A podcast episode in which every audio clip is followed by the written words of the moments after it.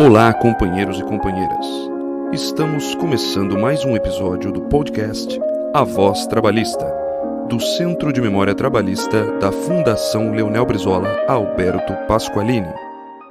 Bom dia, boa tarde e boa noite. Neste episódio sobre jingles, resgatamos a campanha Presidência da República do Marechal Henrique Teixeira Lott, em 1960. Lott foi candidato pela coligação PSD-PTB.